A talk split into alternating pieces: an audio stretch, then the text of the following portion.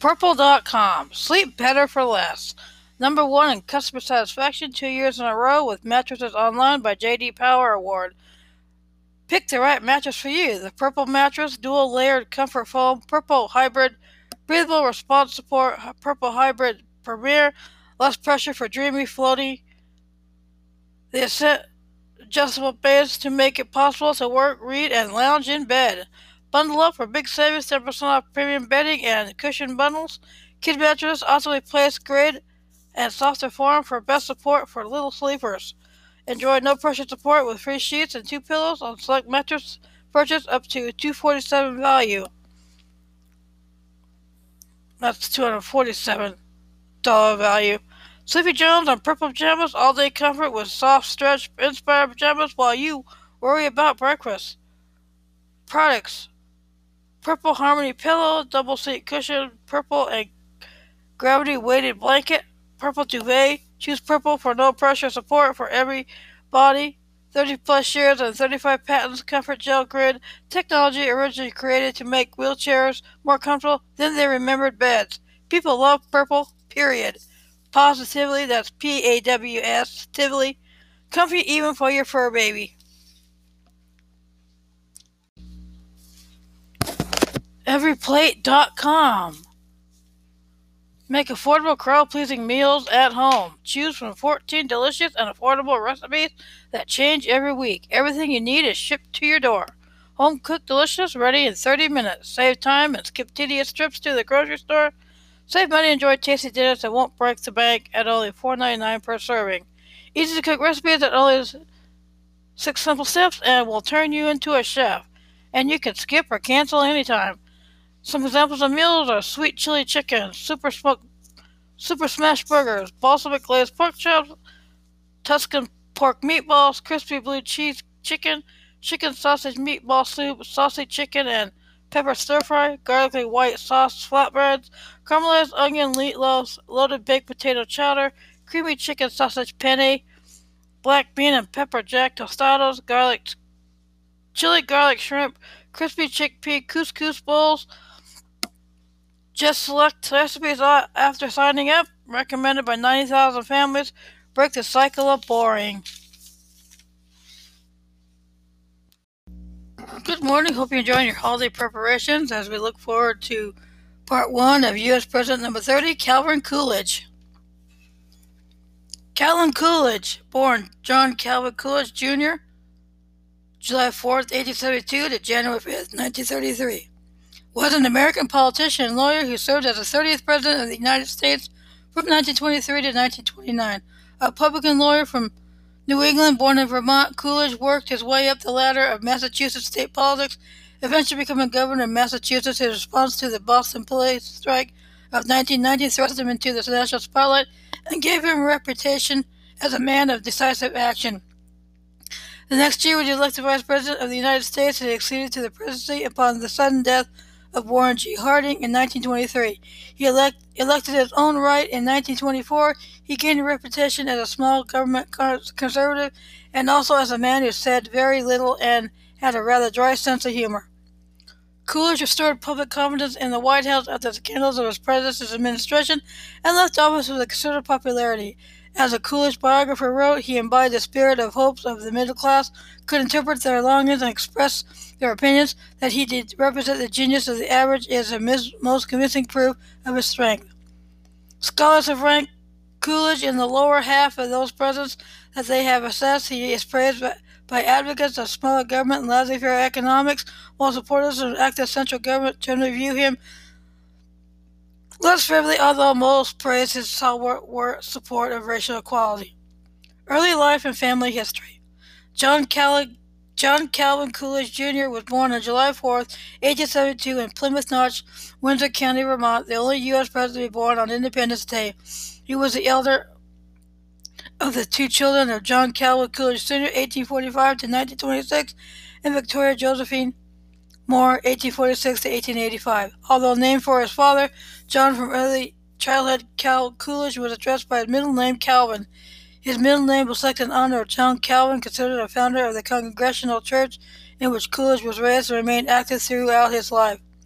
Coolidge Sr. engaged in many occupations and developed a statewide reputation as a prosperous farmer, storekeeper, and public servant. He held various local offices, including justice of the peace and tax collector, and served the Vermont House of Representatives as well as the Vermont Senate. Coolidge's mother was the daughter of a Plymouth Notch farmer. She was chronically ill and died, perhaps from tuberculosis, when Coolidge was 12 years old. His younger sister Abigail Grace Coolidge, 1875 to 1890, died at the age of 15 probably of appendicitis when Coolidge was 18. Coolidge's father married a, Plymouth schoolteacher in 1891 and lived to the age of 80. Coolidge's family had deep roots in New England. His earliest American ancestor, John Coolidge, immigrated from Cottenham, Cambridgeshire, England around 1630 and settled in Watertown, Massachusetts. Coolidge's great great grandfather, also named John Coolidge, was an American military officer in the Revolutionary War and one of the first selected Selectman of the town of Plymouth. His grandfather Calvin Galusha Coolidge served in the Vermont House of Representatives. Coolidge was also a descendant of Samuel Appleton, who settled in Ipswich and led the Massachusetts Bay Colony during King Philip's War. Early, mar- early career and marriage, education and law practice. Coolidge attended Black River Academy and then St. Johnsbury Academy before enrolling at Amherst College, where he distinguished himself in the debating class. As a senior, he joined the fraternity Phi, Phi Gamma Delta and Garage Cum Laude.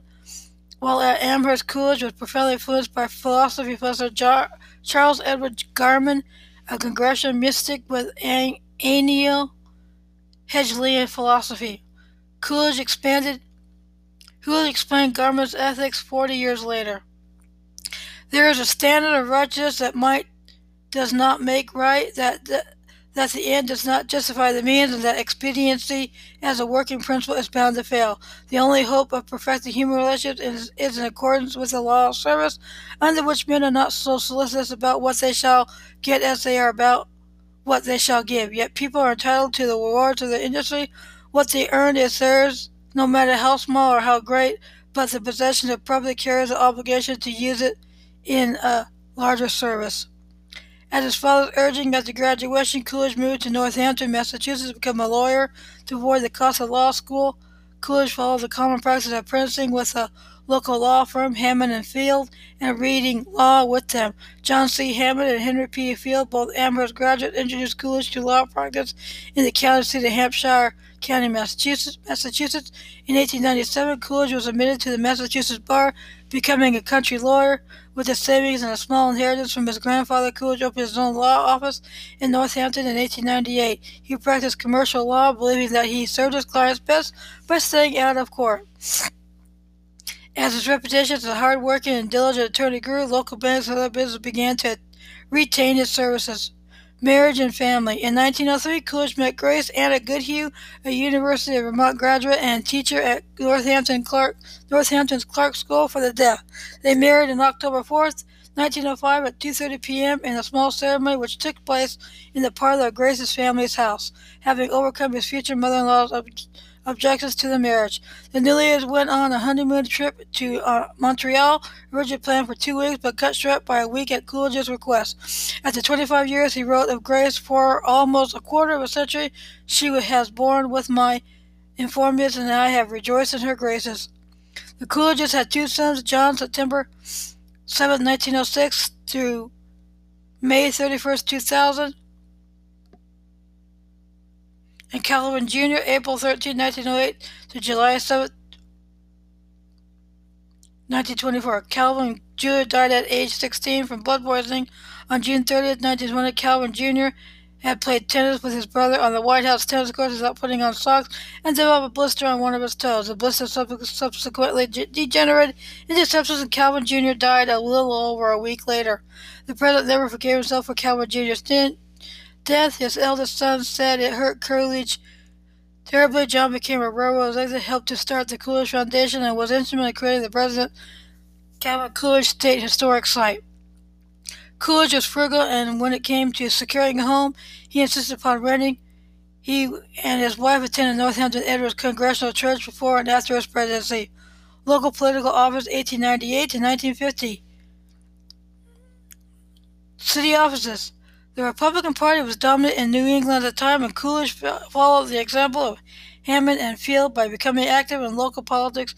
In 1896, Coolidge campaigned for 2000 presidential candidate William McKinley, and the next year he was selected to be a member of the Republican City Committee. In 1898, he won election to the City Council of Northampton, placing a second in a ward where the top three candidates were elected. The, the position offered no salary but provided Coolidge invaluable political experience. In 1899, he declined renomination, running instead for city solicitor, a position elected by the city council. He was elected for one for a one-year term in 1900 and re-elected in 1901. This position gave Coolidge more experience as a lawyer and paid a salary of $600 equivalent to 18,439 in 2019. In 1902, the city council selected a Democrat for city solicitor, and Coolidge returned to private practice Soon, soon thereafter, however, the clerk of courts of, for the county died and Coolidge was chosen to replace him. The position paid well, but barred him from practicing law, so he remained at the job for only one year. In 1904, Coolidge suffered his sole defeat at the ballot box, losing an election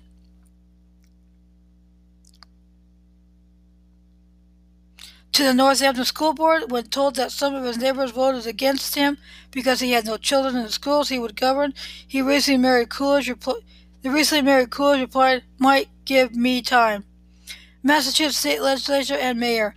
In 1906, the local Republican committee nominated Coolidge for a re-election to the Massachusetts House of Representatives. He won a close victory over the incumbent Democrat reported to Boston for the 1907 session of the Massachusetts General Court.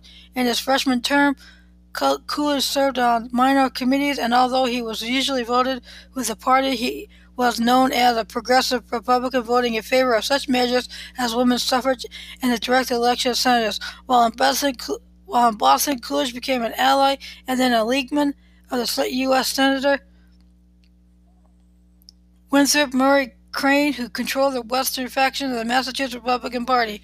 Crane's party rival in the east of the Commonwealth was U.S. Senator Henry Cabot Lodge. Coolidge forged another key strategic alliance with Guy Currier, who had served in both state houses and the social distinction, wealth, personal charm, and broad circle of friends which Coolidge lacked and which would have a lasting impact on his political career. In 1907, he was elected to a second second term, and in 1908 session, Coolidge was more outspoken, though not in a leadership position. Instead of vying for another term in the state House Coolidge returned home to his growing family and ran for mayor of Northampton when the incumbent Democrat retired. He was well liked in the town and defeated his challenger by a vote of 1,597 to 1,409. During his first term, 1910 to 1911, he increased teacher salaries, retired some of the city's debt, while still managing to effect a slight tax decrease. He was renominated in 1911 and defeated the same opponent by a slightly larger margin.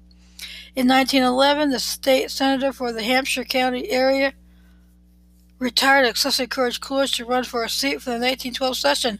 Coolidge defeated his Democratic opponent by a large margin, and at the start of that term, he became chairman of a committee to arbitrate the bread and roses strike by the by the workers of the American Woolen Company in Lawrence, Massachusetts. After two tenths months, the company agreed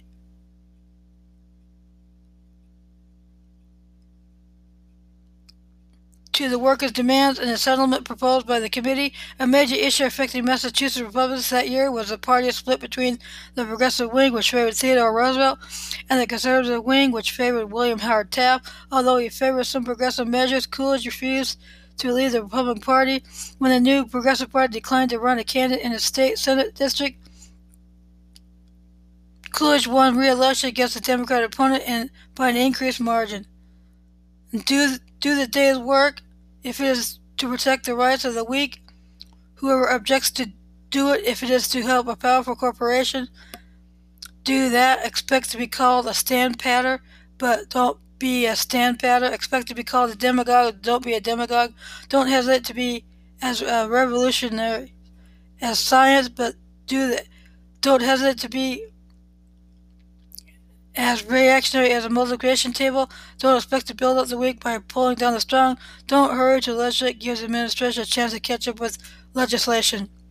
In the 1913 session, Coolidge enjoyed renowned success in ardu- ardu- arduously navigating to passage the Western Trolley Act, which connected Northampton with a dozen similar industrial communities to western Massachusetts. Coolidge intended to do to retire after a second term, as was the custom, but when president of the state senate, Levi H. Greenwood, considered running for lieutenant governor, Coolidge decided to run again for the Senate in hopes of being elected as a presiding officer. Although Greenwood later decided to run for re-election to the Senate, he was defeated primarily due to his opposition to women's suffrage. Coolidge was in favor of women's vote of the women's vote, won his own re-election, and with with Crane's help, assumed the presidency of a closely divided Senate. After his election in January 1914, Coolidge delivered a published and frequently quoted speech entitled Have Faith in Massachusetts, which summarized his philosophy of government. Coolidge's speech was well received and he attracted some admirers on its account towards the end of the term. Many of them were proposing his name for nomination to lieutenant governor after winning re-election to the Senate by an increased margin in the 1914 election. Coolidge was re-elected unanimously to be president of the Senate. Coolidge's supporters, led by fellow Amherst alumnus Frank Stearns, encouraged him to run, again to run for lieutenant governor. Stearns, as executive with the Boston department store H.R. Stearns became another key ally and began a publicly a publicity campaign on Coolidge's behalf before he announced his candidacy at the end of the 1915 legislative session. Lieutenant Governor and Governor of Massachusetts 1960 to 1921. Coolidge entered the primary election for lieutenant governor was nominated to run alongside gubernatorial candidate Samuel W. McCall. Coolidge was the leading vote getter in the primary Republican primary and balanced the Republican ticket by adding Western presence to McCall's eastern base of support. McCall and Coolidge won the 1950 election to the irrespective one-year terms, with Coolidge defeating his opponent by more than 50,000 votes. And Massachusetts, in Massachusetts, the Senate governor does not preside over state, the state senate, as is the case in many other states. Nevertheless, as lieutenant governor, Coolidge was a deputy governor, functioning as administrative inspector, inspector, and was a member of the governor's council. He was also chairman of the finance committee and the pardons committee. As a full-time elected official, Coolidge continued his law practice in 1916, though his family continued to live in Northampton. McCall and Coolidge were both re-elected in 1916 and again in 1917. When McCall decided that he would not stand for a first term, Coolidge announced his run- intention to run for governor. 1918 election. Coolidge was unopposed for the Republican nomination for governor of Massachusetts in 1918. He and his running mate Channing Cox, a Boston lawyer and Speaker of the Massachusetts House of Representatives, ran on the previous administration's record fiscal conservatism, a vague opposition to prohibition, support for women's suffrage, and support for American involvement in World War I. The issue of the war proved divisive, especially among Irish and German Americans. Coolidge was elected by a margin of 16,773 votes over his opponent Richard H. Long in the smallest margin of victory of any of his statewide campaigns. Boston police strike. In 1919, in reaction to a plan of the policemen of the Boston Police Department to register with a union, Police Commissioner Edwin U. Curtis announced that such an act would not be tolerated. In August of that year, the American Federation of Labor issued a charter to the Boston Police Union.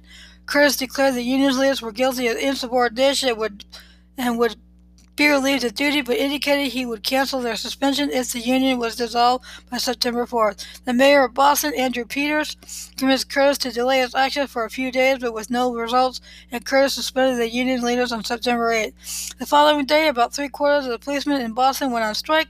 Coolidge tacitly fought but fully in support of Curtis' position, closely monitored the situation, but initially deferred to the local authorities.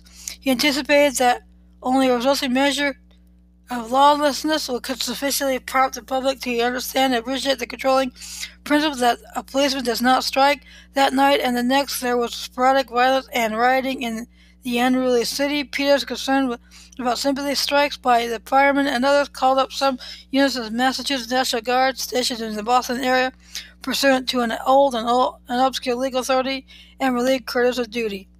Your assertion that the commissioner was wrong, cannot justify the wrong of leaving the city unguarded that furnished the opportunity. The criminal element furnishes the action. There is no right to strike against the public safety by any anywhere, anytime. I am equally determined to defend the sovereignty of Massachusetts and to maintain the authority and jurisdiction over her public offices where it has been placed by the Constitution and laws of her people. Telegram from Governor Calvin Coolidge to Samuel Gompers, September 14, 1919. Coolidge, since the severity of sickness were then in need of his intervention, conferred with Crane's operative William Butler, and then acted. He called up more units of the National Guard, restored Curtis to office, and took personal control of the police force. Curtis proclaimed that all the, of the strikes were fired from their jobs. Oh, Curtis proclaimed that all the strikers were fired from their jobs, and Coolidge called for a new police force to be recruited. That night, Coolidge received a telegram from AFL leader Samuel Gompers. Whatever disorder has occurred, Gompers wrote, is due to Curtis' order in which the right of the policeman has been denied. Coolidge publicly answered Gompers' telegram denying any justification whatsoever for the strike, and his response launched him into the national consciousness. Newspapers across the nation picked up the Coolidge statement, and he became the newest hero to opponents of the strike. In the midst of the red, first Red Square, in the midst of the first Red Scare, many Americans were terrified of the spread of the communist revolution, like those that had taken place in Russia, Hungary, Hungary, and Germany. While Coolidge had lost some friends among organized labor, conservatives across the nation had seen a rising star. Although he acted, usually acted with deliberation, the Boston police strike gave a national reputation as, as a decisive leader and a strict enforcer of law and order.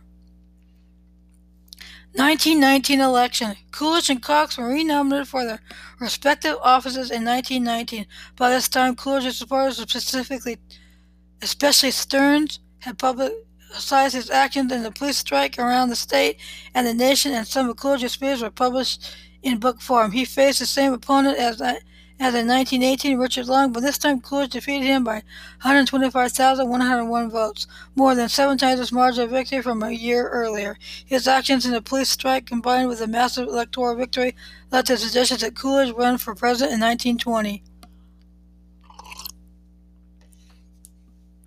Legislation and vetoes of the governor.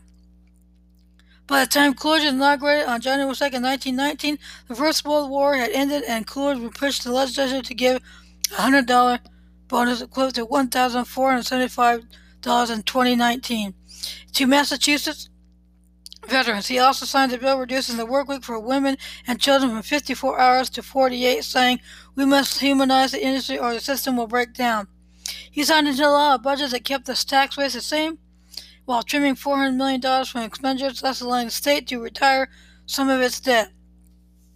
Coolidge also wielded the veto pen as governor. He most publicized his most publicized veto prevented an increase in legislatures pay by 50%, although Coolidge was personally opposed to prohibition. He vetoed a bill in May 1920 that would have allowed the sale of beer or wine of 2.75% alcohol or less in Massachusetts violation of the 18th Amendment of the United States Constitution. Opinions and instructions do not outmatch the Constitution, he said in his veto message Against it, they are void.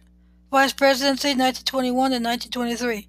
1920 election. At the 1920 Republican National Convention, most of delegates were selected by state party caucuses, not primaries. As such, the field was divided among many local favorites. Coolidge was one such candidate, while he played, placed high as high as sixth in the voting. The powerful party bosses running the convention, primarily the party's U.S. senators, never considered him seriously. After 10 ballots, the bosses and the and then the delegates selected Warren G. on Senator Warren G. Harding of Ohio as their nominee for president. When the time came to select the vice presidential nominee, the bosses also made and announced their decision on, on whom they wanted Senator Irvine Lenroot of Wisconsin, and then prematurely departed after his name was put forth, relying on the rank and file to confirm their decision. A delegate from Oregon, Wallace McCamant, having read Having Faith, have faith in Massachusetts proposed Coolidge for vice president instead. The suggestion caught on quickly with the masses starving for an act of independence from the absent bosses, and Coolidge was unexpectedly nominated. The Democrats nominated another Ohioan, James N. Cox, for president and the Assistant Secretary of the Navy, Franklin D. Roosevelt, for vice president. The question of the United States joining the League of Nations was a major issue in the campaign, as was the unfinished legacy of progressivism. Harding ran a front porch campaign from his home in Marion, Ohio, but Coolidge took on took to the campaign trail in the Upper South, New York, and New England, his audience carefully limited to those familiar with Coolidge and those placing a premium upon concise and short speeches. On November 2, 1920, Harding and Coolidge were victorious in a landslide, winning more than 6% of the popular vote, including every state outside the South. They also won in Tennessee, the first time a Republican ticket had won a southern state since the Reconstruction. Silent Cal. The U.S. Vice President did not carry many official duties, but Coolidge was invited by President Harding to attend cabinet meetings, making him the first Vice President to do so.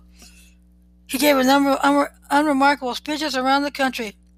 As, vice, as the U.S. Vice President, Coolidge and his victorious, vivacious wife Grace were invited to, to quite a few parties where the legend of Silent Cal was born. It is from this time that most of the jokes and anecdotes involving Coolidge originate, such as Coolidge being silent in five languages. Although Coolidge has, was known to be a skilled and effective public speaker, in private he was a man of few words and was commonly referred to as Silent Cal. An apocryphal story has it that a person seated next to him at dinner said to her, I made a bet today that I could get more than two words out of you. He replied, You lose. However, on April 22, 1923, Coolidge himself said that You lose quotation never occurred. The story about it was related to Frank B. Noyes, president of the Associated Press, to their membership at their annual luncheon at the Waldorf Astoria Hotel. When toasting and introducing Coolidge, who was invited, who was the invited speaker, after the introduction and before his prepared remarks, Coolidge said to member to the membership, "Your president, referring to Noyes, has given you a perfect example of one of those rumors now current in Washington, which is without any foundation." Dorothy Parker, upon learning that Coolidge had died, reported remarked, "How can they tell?" Coolidge often seemed uncomfortable among fashionable Washington society. When asked why he continued to attend so many of their dinner parties, replied, "Gotta eat somewhere." Alice Roosevelt Longworth, a leading Republican wit, underscored Coolidge's signs as and his dour personality. When he wished he were elsewhere, he pursued his. He pursed his lips, folded his arms, and said nothing. He looked then precisely as though he had been weaned on a pickle. As President Coolidge's reputation as a quiet man continued, the words of a president have an enormous weight. He would later rewrite, and not, not to be used indiscriminately. Coolidge is aware of his stiff reputation. Indeed, he cultivated it. I think the American people want a solemn ass as president, he once told Ethel Barrymore, and I think I will go along with them. Some historians suggest that Coolidge's images, image was created deliberately as a campaign tactic while others believe has withdrawn a quiet behavior to be natural, deepening after the death of his son in 1924.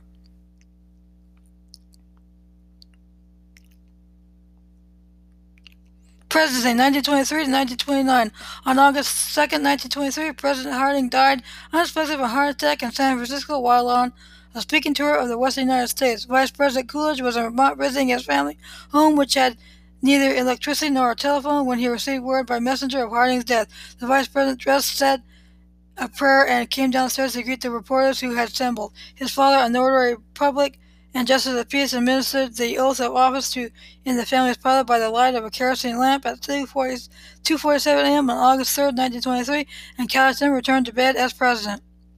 Coolidge returned to Washington the next day and was sworn in again by Justice Adolph A. Hoehling Jr. of the Supreme Court of the District of Columbia to forestall any questions about the authority of a state official to administer a federal oath. This second oath taking remained a secret until it was revealed by Harry M. Daugherty in 1932 and confirmed by Hoehling. When Hoehling confirmed Daugherty's story, he indicated Daugherty, then serving as United States Attorney General, asked him to administer the oath without fanfare. At the Willard Hotel, according to Hoehling, he did not question Daugherty's reason for requesting a second oath taking, but assumed it was to resolve any doubt that about whether the first swearing in was valid. President Coolidge signed an appropriation bills for the Veterans Bureau on the South Lawn during the garden party for a wounded veterans June 5, 1924. General John James Pershing is at le- the nation initially did not know what to make of Coolidge, who had maintained a low profile in the Harding administration. Many even expected him to be replaced on the ballot in 1924. Coolidge believed that those of Harding's men under suspicion were entitled to every presumption of innocence, taking a methodical approach to the scandals, principally the Teapot Dome scandal, while others clamored for rapid punishment of those who they presumed guilty. Coolidge thought the Senate investigation of scandals would suffice that it was this was affirmed by the resulting resignation of those involved. He personally intervened in demanding the resignation of Attorney General Harry M. Daugherty after he refused to cooperate with the congressional probe. He then set about to confirm that no loose ends remained in the administration, arranging for a full briefing of the wrongdoing. Harry A. Slattery reviewed the facts with him. Harlan M. Stone analyzed the legal aspects for him, and Senator William E. Boras uh, and William E. Borras says presented the political factors. Coolidge addressed Congress when it reconvened on December 6, 1923, giving a speech that supported many of Harding's policies including Harding's formal budgeting process, the enforcement and immigration restrictions and arbitration of coal strikes ongoing in Pennsylvania. Coolidge's speech was the first president's speech to be broadcast over the radio. The Washington Naval Treaty was proclaimed just one month into Coolidge's term and was generally well received in the country. In May 20, in May 1920, the World War I Veterans World War Adjusted Compensation Act, or bonus bill, was passed over his veto. Coolidge signed the Immigration Act later that year, which was aimed at restricting Southern and Eastern European immigration, but appended a sign, signing statement expressing his unhappiness with the bill's specific exclusion of Japanese immigrants. Just before the Republican Convention began, Coolidge signed into law Revenue Act of 1924, which reduced the top marginal tax rate from 58% to 46%, as well as a personal income tax rate across the board, increased the state tax, and bolstered it with a new gift tax. On June 2, 1924, Coolidge signed the act granting citizenship to all Native Americans born in the United States. By that time, two-thirds of the people were already citizens, having gained it through marriage, military service. Veterans of World War I were granted citizenship in 1919 or the land all or the land allotment that had earlier taken place. You for listening to this part of Calvin Coolidge, U.S. President number 30. Stay tuned next week to part two. Have a safe week as we venture into 2022 with the coronavirus still pending as we look forward to normalcy now the vaccines are out, if that can ever happen. And as always, thank you for listening and have a good week.